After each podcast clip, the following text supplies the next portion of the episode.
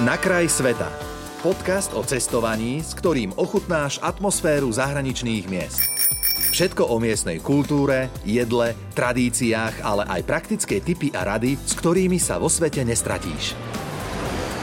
Janka Travelhacker opäť v rádiu Melody v rubrike Na kraj sveta. Ahoj, vítaj u nás, Jani. Ahoj, ahoj. No a dnes taká téma, že podvody a rôzne nachytávky, s ktorými sa človek môže vlastne v zahraničí stretnúť. A tak nie len v zahraničí, ale dnes sa budeme rozprávať hlavne o cestovaní.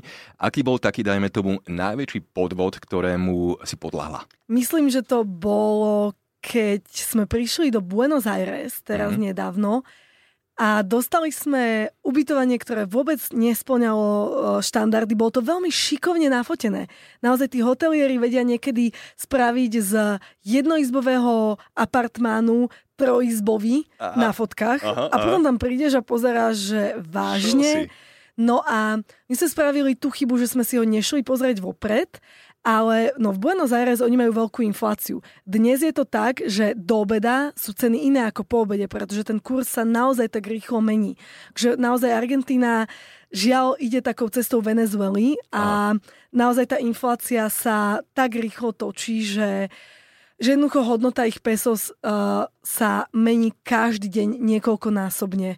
Wow. Alebo teda viackrát by som povedala. Mm-hmm. No a my sme tam prišli a povedali sme, že chceme platiť v pesos a pani, pani hotelierka jednoducho nám povedala, že, že to nejde, že musíme zaplatiť v dolároch, lebo oni majú doláre veľmi radi a, a že už vôbec nemôžeme zaplatiť kartou. Jednoducho sa snažila z nás vytlcť čo najviac peňazí a to je ešte dôležité, že v Argentíne máš dva kurzy. Taký, že na čiernom trhu, aha. ten je dvojnásobný, čo je pre nás veľmi výhodný, a potom taký ten oficiálny. Čiže v zásade turistom sa oplatí platiť v pesos a domácim ľuďom sa oplatí dostávať doláre. Jasne, chápem. No a samozrejme, že ona potom chcela peniaze v dolároch a ona nás tak zblbla, že sme nakoniec za to ubytovanie zaplatili asi o tristo dolárov naviac. Aha. Um, odvtedy si tak hovorím, že naozaj, že na toto si musím dávať pozor. Mm, mm. Ale tie podvody a pásce, oni sú naozaj všade. Je však dôležité používať, používať rozum. Jednoducho nenechať sa obabrať. Ale dobre, to, to sa, vieš, veľmi ľahko povie na jednej strane tebe, ktorá naozaj má za sebou že kopec ciest, kopec zahraničných destinácií a podobne. A na druhej strane, ako sa má v tejto situácii vlastne zachovať, dajme tomu človek, ktorý prvýkrát stojí pred nejakou turistickou pascou a je na dovolenke zblbnutý svetlom, počasím, všetkým, nádherou a až v zápätí mu to nejako dôjde, že vlastne do niečoho takéhoto padol. Existuje nejaká univerzálna rada alebo ako, ako? Ja by som povedala, že uh, strážiť si svoje peniaze. Aha. A, a rozmýšľať, pretože um, jednoducho tu doma ne, nezaplatíš za niečo, napríklad za, za pícu s výhľadom štyridsať eur. Jednoducho radšej hmm. ideš vedľa uh, tej reštaurácie a vychutnáš si ten pohľad uh, tam. A, a to je len príklad. Môže byť aj, že ti niekto chce predať niečo za veľmi draho, alebo ti povie, že tu musíš parkovať za tridsať eur a mm-hmm. potom zistíš, že je to vlastne bezplatné parkovanie. Aha, aha. Takže naozaj, že používať mozog a, a strážiť si svoje peniaze. Jednoducho naozaj rozmýšľať, že ak tomuto človeku dám teraz za toto peniaze, doplň si, že čokoľvek, mm-hmm. dáva mi to zmysel, alebo nie. Aha, okej. Okay. Neviem, či to nie je úplne také, také vágne. Ale... Na jednej strane je, ale na druhej strane má to nejaké opodstatnenie, naozaj, čo reálne hovoríš. Uh, no, dobre, a s týmto, Jani, súvisia, dajme tomu, aj také tie turistické pasce. dve eurá za prerezanie sendviču, náramky šťastia a podobné šialenstva. Čo, čo tak najviac teraz letí podľa teba? Podľa mňa sú to stále také tie vrtulky, ktoré, ktoré Indovia všade dávajú do vzduchu a, a potom ich naháňajú a chcú ich predať deťom, ktorí to videli, ktoré no, no, to videli a sú absolútne nadšené. Um, ja neviem, pod Eiffelovkou stále predávajú predražené víno a jointy. Mm-hmm, um, mm-hmm. To, to naozaj záleží, záleží od tej destinácie, mm. že, že, že čo tam fíči. Kde sú takí najväčší špecialisti podľa teba v tomto? Fú, uh, podľa mňa nejaká India. Hej? Mhm. Mm-hmm. Oni, a záleží, vieš, podľa mňa to nie je ani krajina, podľa mňa čím turistickejšie miesto, tým je to, tým je tam toho viac. Ale vieš, čo mi teraz napadlo?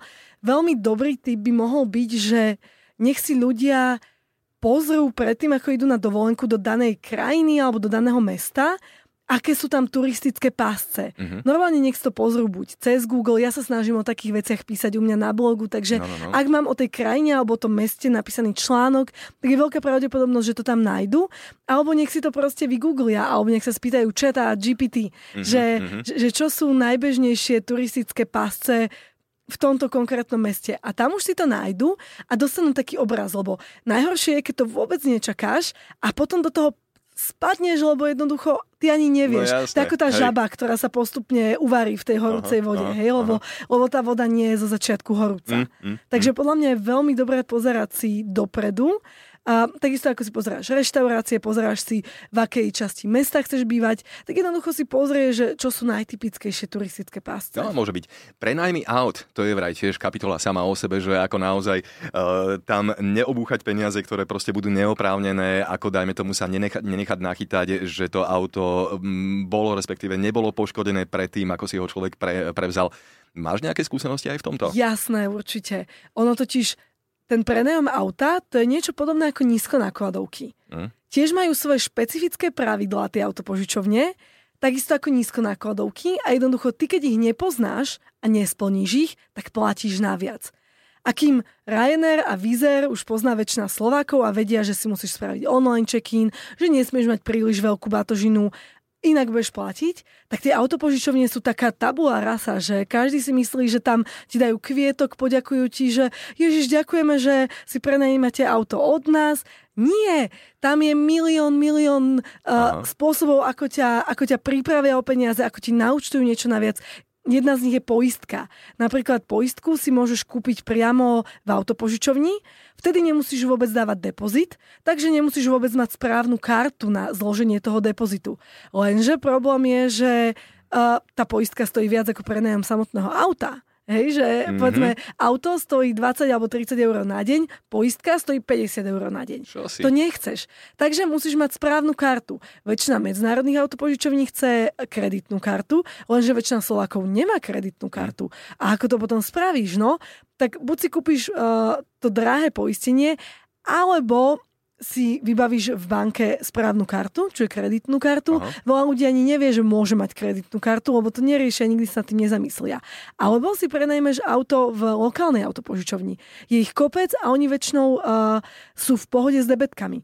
To mhm. neznamená, že nechceš mať plné poistenie auta. Ty chceš mať plné poistenie auta, pretože ty, ak máš poistenie so spolúčasťou, napríklad osemsto eur, prvých osemsto eur platíš ty, a až potom to platí tá autopožičovňa mm-hmm. z poistky.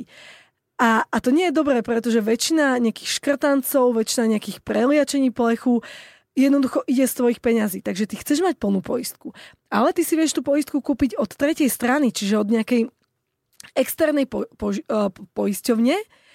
A potom to funguje tak, že ty síce autopožičovni dáš depozit, máš tam kvázi tú spolúčasť, povedzme tých osemsto eur, ale ak by sa čokoľvek stalo, tak ty to máš, ty to máš poistené u tretej strany a keď tej tretej strane, tej poisťovni dodáš všetky dokumenty, tak oni ti preplatia to, čo ti stiahne autopožičovňa z depozitu. Mm-hmm, chápem. Takže vlastne Jasne. si krytý, len tam máš trošku naviac um, nejakých papierovačiek. Ale rozdiel je, že napríklad na desať dní by si za poistenie v autopožičovni zaplatil tristo eur alebo štyristo a s touto, loka- s touto externou uh, poistkou zaplatíš päťdesiat eur. Takže Aha, to, že naozaj rozdiel. Že veľký Jasne. rozdiel. No, no, no.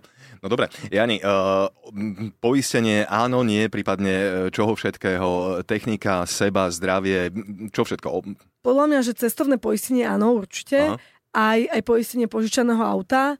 Um, čo sa týka nejakých zmeškaných letov alebo nejakej poškodenej batožiny, uh, tam je super, keď toto zahrania aj cestovné poistenie, väčšinou zahrania, ale zároveň máme na to právo aj v rámci práva Európskej únie. Sú nariadenia, ktoré hovoria, že ako náhle ti meška lietadlo a priletíš viac ako s trojhodinovým omeškaním, tak už máš nárok na kompenzáciu, ak to nebolo kvôli mm-hmm. počasiu alebo mm-hmm. kvôli nejakej, nejakej vis major situácii. Takže naozaj na tomto sa dá dokonca aj zarobiť. Keď my sme napríklad leteli do...